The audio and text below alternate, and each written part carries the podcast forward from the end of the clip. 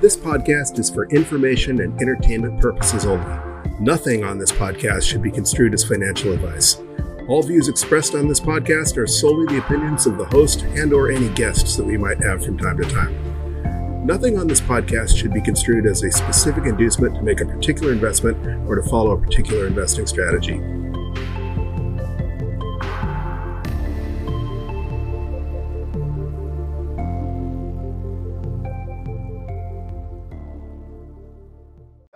Sexy sat stackers, and welcome to the latest episode of the Bitcoin Bulletin Podcast. You know, last week I made the joke that it seemed like there was a dip every weekend, every Sunday every Monday, and that every time DCA Wednesday rolled around, Bitcoin was right back where it belonged in the $28,000, $29,000 range, and that maybe we should move DCA Wednesdays uh, to DCA Mondays or DCA Sundays. Of course, I mentioned that that was a joke and that you should not time the markets or try to time the markets because that seems like that is how everyone just gets wrecked, right? Everyone thinks they are they can time the markets. Everyone thinks they have a crystal ball, and then they just get absolutely destroyed because Bitcoin or anything else, for that matter, uh, can act irrationally just when you think you have things figured out. So I want to clarify was that was that was a joke. That is why we are doing DCA because, as I said, time in the markets beats timing the markets every time it's tried. And just to prove that point, here we are on Wednesday, and today is the dip. So if for some reason you had um, started to feel like I did, like maybe we should do our DCAs on Mondays or Sundays because we'd be better off, uh, well, this just proves proves the thesis that uh, it's better to be consistent because you just never know. Along those lines, let's take a quick look at the vital statistics. Today is Wednesday, May 10th, 2023. Of course, that means it is DCA Wednesday, and we currently find ourselves at a block height of 789,159. And as I alluded to, the price of Bitcoin in US dollar terms is down a bit. It is currently ringing in at 27,655 US dollars per Bitcoin or 3,616 sats per dollar. And that is about, well, it's about $1,400 less than it was last Wednesday. There was kind of a flash crash I saw earlier where Bitcoin had, depending on what where you're getting your price information, it dropped all the way down to like 26,800 or 26,700 and then bumped immediately back up. So it was like a $1,000 flash crash. Uh, sometimes those show up on uh, on the different exchanges, and they don't necessarily re- reflect reality. There's some sort of either it's either it's a glitch or it's an algorithm trade. Anyway, it lasts for fractions of a second sometimes, and it's not something you could have actually purchased. Even one time when I had a, a limit order in, and a limit order is an order that you set to only fill if the price reaches a certain point. I had a limit order in that, that should have triggered in one of those flash crashes, and it was so fast that um, they didn't fill my limit order. Of course, a limit order can only be filled if there's a seller willing to sell to you at that price or a buyer willing to buy from you at that price. So it's not a guarantee anyway. I digress because this is a dollar cost average show, so we're going to get back to our dollar cost average uh, in a second. But where was I? So Bitcoin is currently worth 3,616 sats per dollar. That's a, almost an extra 200 sats per, per US dollar that we're going to get this week over the last couple of weeks. So that is really cool. Uh, hopefully, this will be the first week in a while where we actually lower our average cost basis. I don't think we're going to get anywhere near the 100,000 sats per dollar we were getting when Bitcoin was, you know, below $20,000 uh, per Bitcoin, but it's exciting that we're going to be able to get a few more sats than we were last week, Anyway, you slice it. All right, so that block height puts us approximately 50,841 blocks away from the next Bitcoin halving. As you know, Bitcoin cuts the miner reward that miners find for mining the next block of Bitcoin in half every 210,000 blocks, which works out to about every four years. The last halving was in May of 2020, and it looks like the next halving is going to be on April 22nd of 2024. So tick tock next block. Either way, we know that it will occur at block 840,000, and that's just over 50,000 blocks from now. So that'll be really cool. If you've never been around for a halving, if this is your first halving, uh, the halving is it's kind of like New Year's Eve in the Bitcoin community. You know, everybody gets together, throws a big party, it's a celebration.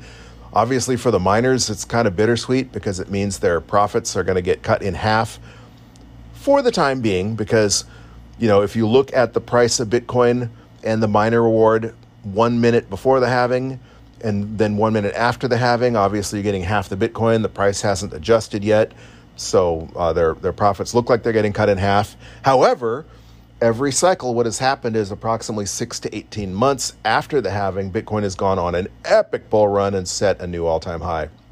In fact, I believe, as we mentioned last month, it was about six, last show, it was about six months after the halving before Bitcoin eclipsed its previous all time high. Uh, and then about 18 months, we had a new all time high. Uh, and then uh, the cycle starts over again, right? Okay, so back to the vital statistics. For those of you who care, Bitcoin currently has a market capitalization of $535.7 billion. It's down almost 30 billion since last Wednesday, uh, and that is because the price of Bitcoin is down. There are a couple of factors that influence what a what a uh, investment or a, a, in this case Bitcoin's market capitalization is, uh, but uh, the biggest factor, of course, is the current price, and since that's down, the market cap is down. Uh, and you know, market cap doesn't really mean anything. It's kind of a made up statistic because there really aren't $535.7 billion worth of Bitcoin in existence because if they all went on the market, right now, that would dump the price of Bitcoin, so that price would change, right? But in theory, if you sold every single Bitcoin that's in existence at the current US dollar value, that's where you would get that 535 billion.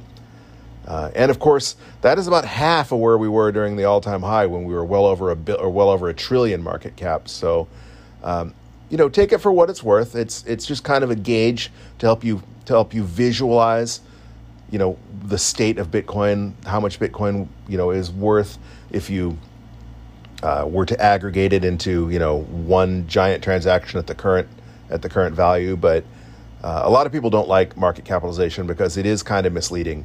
Uh, as I explained, if you were to dump you know all of the current Bitcoin in existence onto the market, uh, try and sell it all at once, obviously the price would be dramatically less than it is now.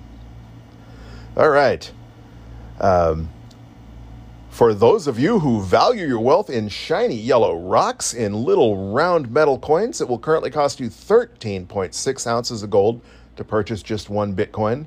That's down a tiny bit uh, from the 14 something ounces of gold it would have cost you last Wednesday, and that's predominantly because of the price dip in Bitcoin, and a little bit of it's because gold had been setting uh, record highs as well. And when I say record highs, gold's up, you know, a fraction of a percent right now. It's, um, you know, it's more than it's been priced in, in, in, in, it's more than it's ever been priced before when it sets a new all time high.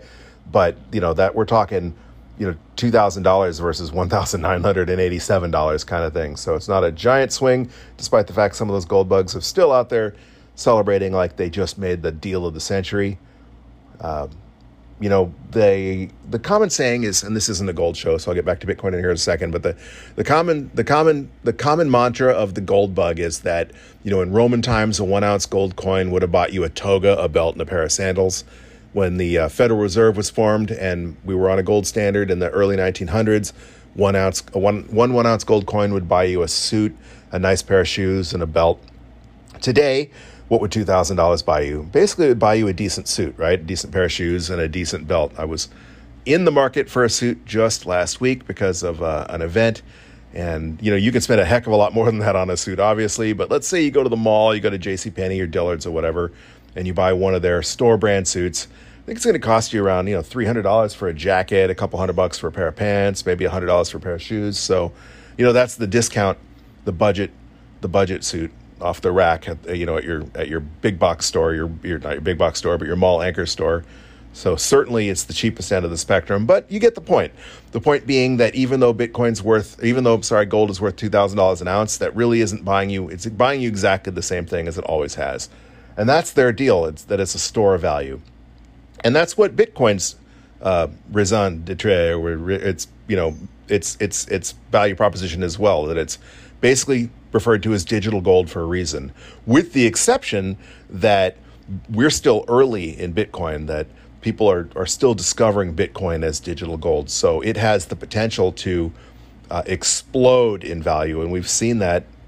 I mean, it's up and to the right since its inception, right? Obviously, Bitcoin goes in cycles where we have bull runs and then we have quote unquote crypto winters. But in general, if you zoom out, Bitcoin has marched up and to the right since it since it very first traded for U.S. dollars, or pizza, or whatever you know the first trade uh, may have been before Laszlo traded Bitcoin for pizza on that very first Bitcoin pizza day. But my point being, uh, if Bitcoin increases in adoption, the price has the potential to increase as well. If Bitcoin just gets to the to uh, where you know the value of of Apple computer, for example, we'd be over hundred thousand dollars per Bitcoin again, or not again. We'd be over hundred thousand dollars per Bitcoin. Uh, and when Bitcoin eclipses eclipses the uh, the the number of U.S. dollars, the number of euros, et cetera, that people have sunk into gold over the years, uh, will be you know million dollar Bitcoin or or whatever. So my point being Bitcoin has all the properties of gold, but because we're so early, I firmly believe that it also has uh, the ability to generate, you know, 10x, 20x returns easily if you just take a long-term per, uh, perspective. Something that gold does not.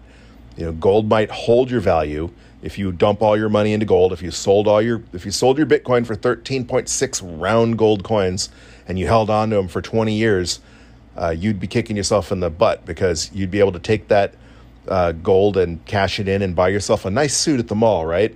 But what would you what would that one Bitcoin purchase you 10, 20, 30 years from now? Probably a heck of a lot more than a suit. I don't think anyone out there thinks that Bitcoin doesn't have some price appreciation value. Even if you don't think we'll see $1 million Bitcoin, uh, I don't think too many people argue that. I mean, other than like the uh, then other than other than like the Peter Schiffs who say Bitcoin's going to zero, uh, you know, most rational people, even not in Bitcoiners, think that Bitcoin will continue to increase in value, or at least go back up from where it's at. Since we're uh, we're not we're not at a low by any means, but we're kind of in a lull, right? Uh, and for those of you who follow, you know, if you follow Adam Meister at TechBalt on Twitter, uh, he has his 210,000 block theory that that corresponds to the halving theory, that says that if you go back in time uh, four years from now, or four years into the past, from any point in time, Bitcoin was worth less than that it is now. And for the most part, that's always been true, with the minor exception of one or two very narrow dates in time. Uh, but in general, that that is held true. And I think that most people assume that four years from now, Bitcoin will be worth more than it it currently is, uh, dramatically so potentially. For those of you who value your wealth in pizza, one Bitcoin will currently purchase you 1,546 Papa John's pizzas that is down a lot more than it would seem from last week, and that is because Papa John's increased the price of a large pepperoni pizza by about a dollar, well, by exactly a dollar, from sixteen dollars and eighty-eight cents U.S. dollars USD to seventeen dollars and that is an increase of about five point nine percent, uh, which dovetails pretty closely to what we've been seeing with about five point six percent, five percent inflation year over year, uh, and of course that's the official number. And we've seen certainly things that have increased by a lot more than 5%, but uh, the price of one Papa John's pizza did go up. And of course, that if you look at it, if you look at the value of Bitcoin and the value of those pizzas on a one day versus the next day basis, that might look like a big change. But again, zoom out. This too will be smoothed out in the test of time, and uh, in a couple of months from now, uh, you'll you'll you, will see what I'm you'll see what I mean. But um, you know, you didn't expect the Papa John's index to stay this exactly the same because with inflation ripping in the United States and Europe and everywhere else in the world, it was only a matter of time before they increased the price of their pizzas. Uh, but still, 1,546 large pepperoni pizzas is a heck of a lot of pizza for just one Bitcoin. Still going to feed your family for more than seven years for just one Bitcoin. That is a lot of food security, and that is something you would have, uh, you couldn't do with a one ounce gold coin, right? Okay, for those of you who've been listening to the show, you know my favorite metric to follow is Bitcoin's 24 hour transaction rate, its on chain transaction rate. And this is heavily distorted. It has been for the last two weeks. In general, under normal circumstances, anytime Bitcoin saw more than, say, 3.14 transactions per second, it was indicating that there was a healthy amount of on chain activity. And that usually indicated that the price of Bitcoin was going up, in my experience.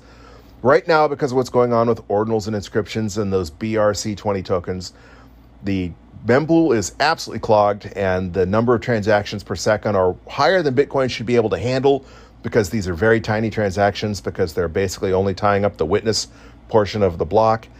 Uh, and so we are currently seeing a 24 hour transaction rate of 7.73 transactions per second. That is just insane, but it kind of uh, it kind of skews this metric because the price of Bitcoin is is is is going down while the transaction rate is going up. And until this ordinals inscriptions and uh, ERC, I'm sorry, BRC uh, nonsense goes away, uh, that that metric is, I guess, out the window for now, which is unfortunate. And speaking of the mempool, the mempool is is fairly clogged right now with 55 blocks worth of transactions pending in in in, in the mempool at the at this moment, up from 39 blocks last week and way up from the 14 blocks four weeks ago. Uh, and that is because, as I mentioned, those ordinals, those inscriptions that are taking advantage of changes introduced to the Bitcoin code when uh, when Bitcoin adopted Taproot uh, to encode JPEGs or whatever you want to write in the witness portion of of the of the Bitcoin transaction uh, at a discounted fee, no less. And currently, there's something that uh, they're calling the BRC20 tokens, where people instead of putting a, a JPEG in the Bitcoin transaction, are putting a little tiny snippet of code, which they're saying is responsible for issuing some S coin, some altcoin. So they're uh, they're trying to basically generate a whole bunch of S coins on the Bitcoin blockchain to say that they're Bitcoin altcoins uh, and and uh, sell them for you know whatever they can sell them for, get them listed on exchange. This is a fad. It's a scam and a fad that I think will probably go away. It will go away eventually because uh, you know there's not an unlimited amount of money out there for people to just keep creating you know these altcoins at thirty dollars a transaction or fifty dollars a transaction. So right now, the way a lot of people are looking at this is this is just S coiners giving their money to Bitcoin miners. Uh, and hopefully that's the case. There doesn't seem to be a lot of people worried about this nonsense. It is clogging up the, the mempool and making things more expensive for people conducting on chain. I'll get into that a little bit more in, in a minute once we finish the vital statistics. But at the moment, uh, there are a lot of transactions pending, and most of them are not actually Bitcoin. Uh, they're Bitcoin transactions, but they're not they're not actually Bitcoiners moving Bitcoin around, moving Bitcoin to their wallets per se. Along those lines, if you want to move your Bitcoin in an on chain transaction, it is currently going to cost you. There's some controversy here because uh, I'm looking at Clark Moody's dashboard right now, and he's showing that to guarantee your transaction is included in the next block, it's going to require a minimum of 506 sats per VByte. Uh, and that is a heck of a lot of money in US dollars value at the current time. However, I'm also showing, if you look at the core fee helper on Twitter, they're estimating it would only cost 280.4 um, sats per VByte to get into the next transaction. That's substantially cheaper. Still $16.67 USD to be included in the next transaction, was uh, which is a lot more than I've ever paid. Uh, Clark Moody's dashboard is saying that the average fee out there included in in the uh, in in the in the last block was closer to 88 sats per VByte, which would be about ten dollars and thirty cents uh, per per transaction. Uh, to guarantee your transactions included within a day, Clark Moody's estimating it will cost you 14 sats per byte, which is a lot cheaper, and that he's saying that one sat per byte will still sneak in if you have a week to wait.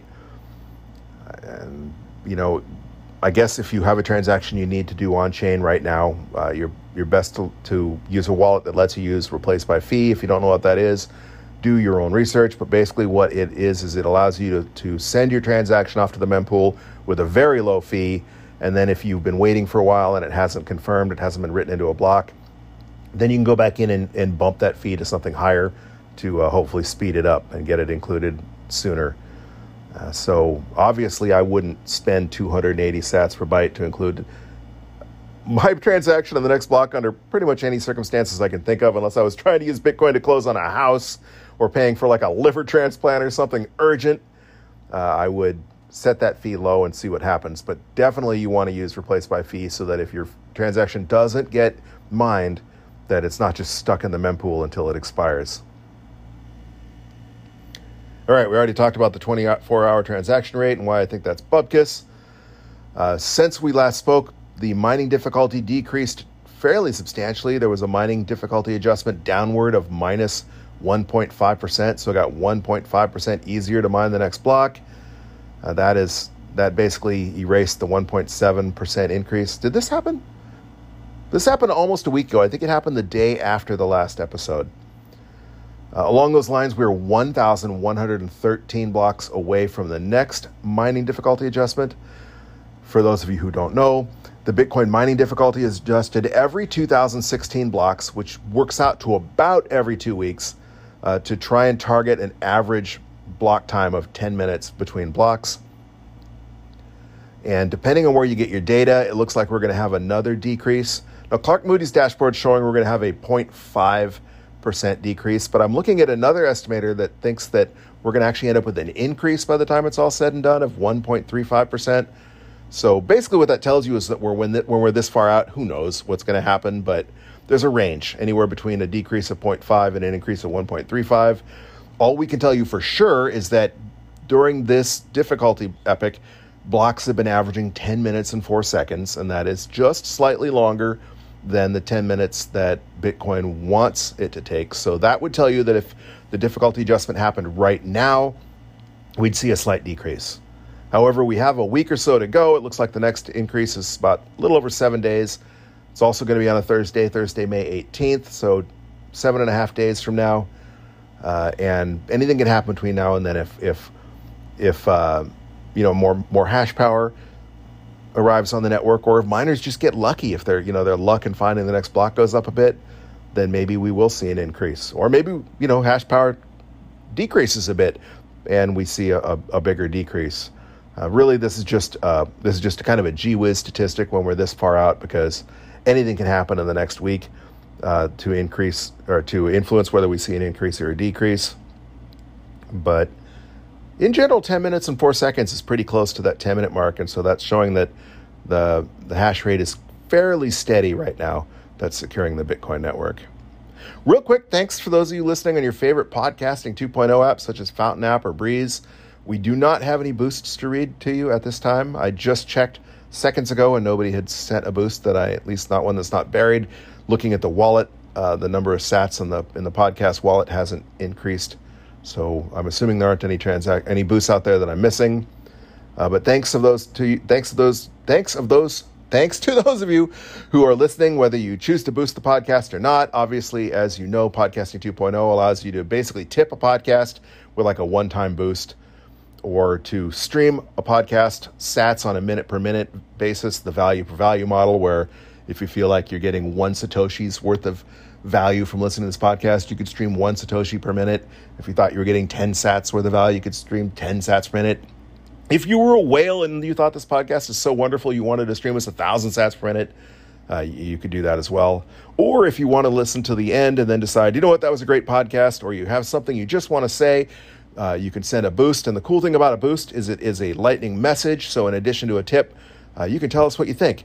And if you do send a boost and it's uh, not something obscene or a shill that I can't read, uh, we read those on the following podcast.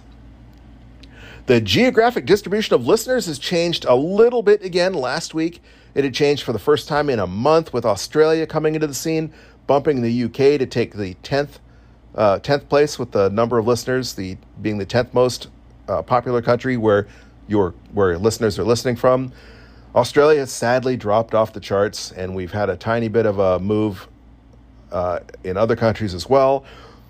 At the moment, what the first first five countries remain the same. 51% of you are listening from the United States, 13% of you are listening from Argentina, 7% of you are listening from Germany, 4% of you are listening from Luxembourg, 3% of you are listening from Colombia, and then this is where things change. Sweden has dropped down uh, a couple of a couple of points. Sweden used to be number six. Now Canada has bumped up to number six with two percent of you listening from Canada, seven percent of you listening from Spain at two percent, eight percent of you listening from Venezuela at two percent, and Sweden is now number nine because only one percent of you listening from Sweden. So listeners, somebody has dropped off in Sweden. Um, maybe they're on vacation, who knows? But this week, Sweden's dropped down to number nine. Maybe it's because I didn't know how to say hello in Swedish, but that's on you. If you want me to know how to say hello in Sweden, in Swedish, to say hello to someone in Sweden, or to say thank you to those of you who are listening in Sweden, and thank you to those of you, you can very easily help me figure out how to say it by just sending a boostagram, like Leggy sent when he told us that, uh, that to say hello in Luxembourg, you say Morian. Uh, he sent that in the form of a boost, and now I know how to say hello to you in Luxembourg. Uh, so hopefully, someone out there is listening from Sweden and can tell us how to say hello or thank you or whatever they want us to say from Sweden. UK is back in the top 10 with 1% of you listening from the United Kingdom. That rounds out the top 10, but France has been sneaking up the charts. They're just out of the top 10 at number 11. So bonjour to you, those of you listening in France. Hopefully, more of you join the podcast and maybe France will move up. Uh, that remains to be seen.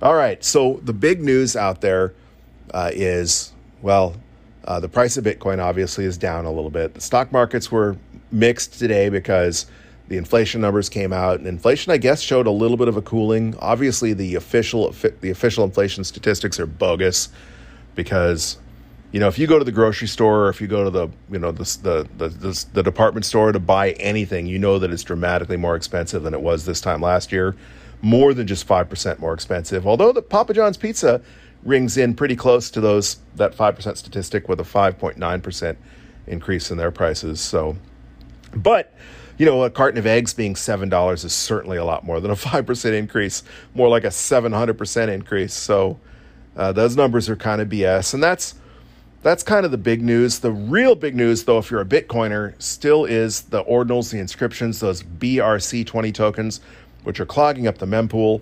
The vast majority of the opinion out there in on crypto Twitter or on Reddit or any Bitcoiners that I've spoken to is that this too shall pass. I'm in that camp. I think that this is a fad and that will go away. In a couple of months, we won't be talking about ordinals and inscriptions as much as we are now. Uh, but at the same time, don't let your guard down because what this has shown is that for someone who wanted to attack the network or spam the network, there is a way to increase Bitcoin fees to make the to, to give Bitcoiners a headache, uh, to make it more difficult to do those on-chain transactions there are people out there with an interest in spamming the network. We saw this four years ago during the hash wars when there were some S coiners out there who had forked off a Bitcoin and wanting to they were wanting to sell big blocks and sell their coin as Bitcoin, but with eight megabyte blocks or whatever. So uh, they're still out there. They've they're trending towards zero in Bitcoin terms, but there are people out there who uh, are watching and probably contemplating whether they want to waste any of their money trying to spam the network. The other opinion is that this is going to hasten uh, the adoption of the Lightning Network, and that is certainly true. I've always said that 10 years from now, when people think of Bitcoin, they're going to think of the Lightning Network, that you and I will not be transacting on chain. That only banks, countries, and whales will be attract will be transacting on chain.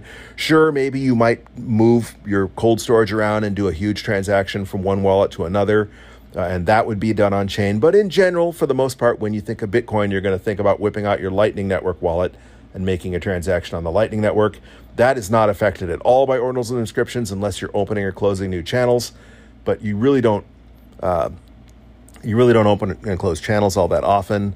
I have a Lightning node and I haven't opened or closed any channels in months. I'm still using the same channels. I did a little bit of channel management only because one of the nodes that I had a channel open to closed, didn't exist anymore, and I wanted to add an additional channel with some additional liquidity. So uh, I did that. Fortunately, I did that when it was cheap. You know, did it for one sat per byte. Uh, but I digress. There's also plenty of people out there using uh, custodial Lightning wallets or semi custodial Lightning wallets where, you know, channel management isn't as important. To some extent, that's a little bit of a cop out because, yes, Bitcoin transactions, Bitcoin mining fees uh, will replace the miner reward one day by, by necessity. Every time we have a halving, the amount of physical Bitcoin that miners get as a reward for finding the block gets cut in half Eventually, it will be zero, and the only thing that's going to keep miners in business will be the fees we're paying. But as I've said on Twitter, etc., the point of fees subsidizing the Bitcoin network instead of the reward isn't that one Satoshi will be worth a thousand dollars. It'll be that that one Satoshi, uh, it'll be that the what, I'm sorry that the one Satoshi might be worth a dollar, or a, you know the thousand Satoshi fee might be worth a thousand dollars one day. Not that you have to pay 120,000 Satoshis to uh, to mine a transaction because you know there are people out there that are transferring to their hardware wallet every hundred thousand sats. You know, I like to transfer in in increments a little bit larger than that, but I have some smaller some smaller UTXOs in that in that in that ballpark. And if fees are 120 or 150 50,000 satoshis to to get a transaction mined, well then your 100,000 Satoshis are dust. They're unspendable, right? And that's not the point. So there are people celebrating this or doing the see I told you so. This is how, you know, this is how fees take over for the mining reward, the mining subsidy. And guys, that's not the way this happens. The way this happens is every time we have a halving, Bitcoin gets more expensive. So yeah, the the amount of Bitcoin went in the last halving, for example, the amount of Bitcoin went from like 12 and a half to 6.25 that a miner got for mining a new block, the mining reward. You know, they get more because people, they also get the fees, but the mining reward went from 12 and a half to 6.25. But at the previous halving, Bitcoin was worth about $10,000. And right now, Bitcoin's worth just under $30,000. So the fees have tripled in value without increasing the number of satoshis that you were that you were paying. Um, I'm having a hard time possibly articulating this, but what I'm saying is that miners will be able to make their money off of fees just because Bitcoin will be more valuable. When Bitcoin's worth a million dollars, one satoshi is worth a penny, as opposed to you know 30 satoshis or so for a penny right now. So you know that's 30x, and so miners would be making substantially more off of their satoshis than they would off of you know off the satoshi fees than they would off of the the bit of bitcoin that they get as part of reward uh, for for mining the block. So that's just going to happen naturally. We don't need congestion to achieve that all right so that is all the news I really wanted to talk about this week. Everything out there is pretty much noise, in my opinion. As Adam Meister's 210,000 block theory says, and I just referenced that a couple of minutes ago, but I'm going to again because basically we're, we are repeating 2019. And in 2019, Bitcoin was basically sideways. Now, if you were watching the charts and constantly staring at the price, you would say it wasn't sideways, it was all over the place. But in general, it went up from like 3,500 to like 10,000 and crashed back down to 3,000. And it zigged and it zagged, but in general, if you zoomed out, it stayed flat for most of 2019. And that's what you should expect from this year if history repeats or even rhymes. When we hit the last halving, Bitcoin was approximately $10,000 per Bitcoin which was about 50% of the value of its all time high. So that means that if we do that again, Bitcoin should be in the you know the thirty or forty thousand dollar range at the next halving. Uh, without getting a crystal ball and making a, a prediction, I'm saying that if we zig and zag but basically go sideways, Bitcoin, sure, it may drop. Who knows? Maybe we'll see 20,000 Bitcoin again. Maybe we'll see $45,000 Bitcoin again. But it should basically go sideways between now and the next halving. Uh, if history repeats, the next halving date should put us in the $40,000 range. And then after that, maybe a couple of months later, Bitcoin will eclipse that $69,000 all time high. And then maybe a year after the halving or 18 months after the halving, we'll see that blow off all time high of 200,000, 300,000, who knows, a million. That's, you know, what, what you really need a crystal ball to foretell where, where Bitcoin's going to top out of the next bull run. If you follow Plan B and his stock to flow model, you will know that he's saying that his range is that Bitcoin could be anywhere between 200,000 and a million, uh, and that's a huge range. And uh, and that's because you know it's just a guide, right? It's just a it's just a it's just a it's just a tool to, to give you an idea of where Bitcoin might be in the future. And that's all I'm saying is if the past rhymes with the future, then this is 2019 and you should not expect to see a new all-time high and you should not expect to see a new all-time high until after the halving, until several months after the halving. And the halving is going to be about April 22nd of next year, so more than a year from now until you should expect to see a new all time high. That doesn't mean you shouldn't stack all the sats you can in the meantime. It doesn't mean Bitcoin won't double in price between now and then. It just means that you should not expect to see Bitcoin go on just a face melting bull run uh, until after the halving. All right, back to the reason we're here, and that is because we are not trying to time the markets. We are dollar cost averaging, and today is DCA Wednesday.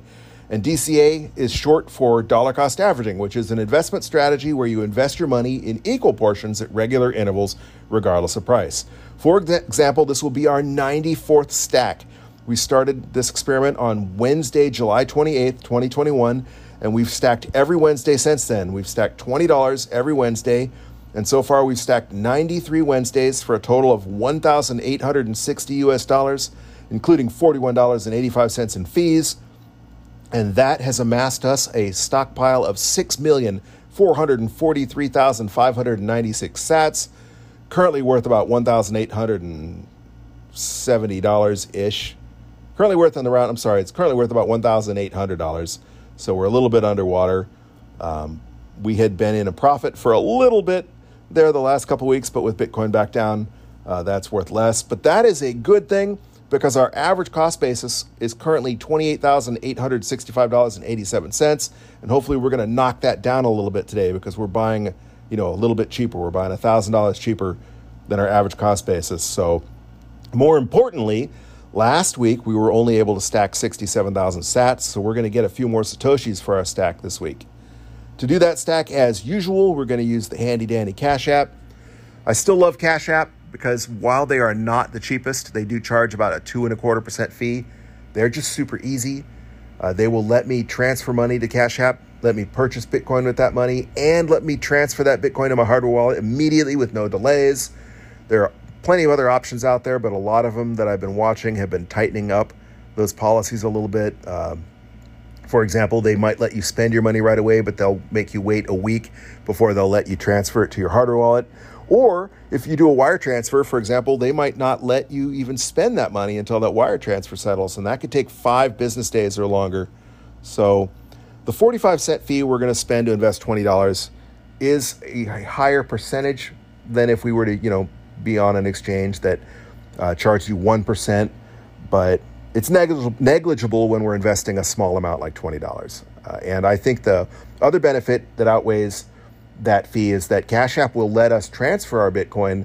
Uh, they won't let us transfer $20 of the Bitcoin for free, but if we have 100,000 sats with a Bitcoin, or I forget what the number is, but we only transfer about a million dollars of the sats anyway. So by the time we have built our stack up to the point where I want to transfer it to my hardware wallet, they're going to let me do that for free.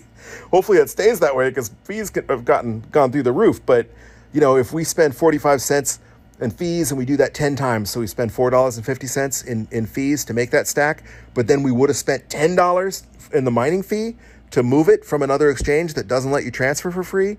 Well, we've we've made up for that more than you know. That's more than twice what we would have paid in mining fees. So I think it works out. Uh, they are not a sponsor of the show. I'm not shilling Cash App. I'm just explaining to you why I use it. As usual, do your own research. Cash App is not even available necessarily where you're listening. So uh, you know, that's a decision for you to make. And hopefully, if you're listening to the show, you already have an exchange or an app that you're buying Bitcoin on. Uh, and for those of you thinking two and a quarter percent, well, that's outrageous. And the, the mining fee doesn't count because I can move to my wallet for free too. And I mine, you know, I stack with, like, say, Strike, for example. Strike doesn't charge any fees. That is true. But beware because most of the services that don't charge a quote unquote fee charge a spread which means, for example, if Bitcoin is worth 27,600 and whatever dollars, let's say $27,000, they might charge you 27,400. They mark that price of, the, of Bitcoin up. And a couple of episodes ago, I did a comparison between Cash App and Strike, and I mentioned that specifically. And at the time, the markup that Strike was charging was like 3.4%. So it actually worked out more than that two and a quarter. Even though it looks like you're trading without any fees, uh, everybody has got to make a buck, right? They're not offering these services for free. So they're making their profit somehow. And so even though you might be paying a lower fee, either you're going to pay a mining fee to move it or you're going to pay a spread. And so, again, do your own research. You might find a way to buy Bitcoin cheaper that works out better for you. We're going to use Cash App. So, I'm opening up the handy dandy Cash App. As I mentioned, I don't keep any money on my Cash App because I have a little debit card that they also let me spend spend with, and I use that when I'm in touristy places like where I live. And if you're in a touristy place, you send you seem to end up being a victim of identity theft more often than than when you're say in you know Grand Island, Nebraska. And I don't know, maybe identity theft is bad in Grand Island, Nebraska, but you get my point.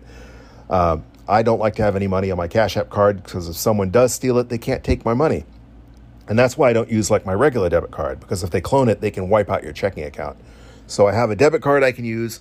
For example, when I was uh, in Mexico or in the Caribbean um, a couple of weeks ago, I didn't use my regular debit card. I used I used my alternative debit cards, uh, and so I wasn't risking identity theft with my main bank account. That's another benefit that I like for using Cash App.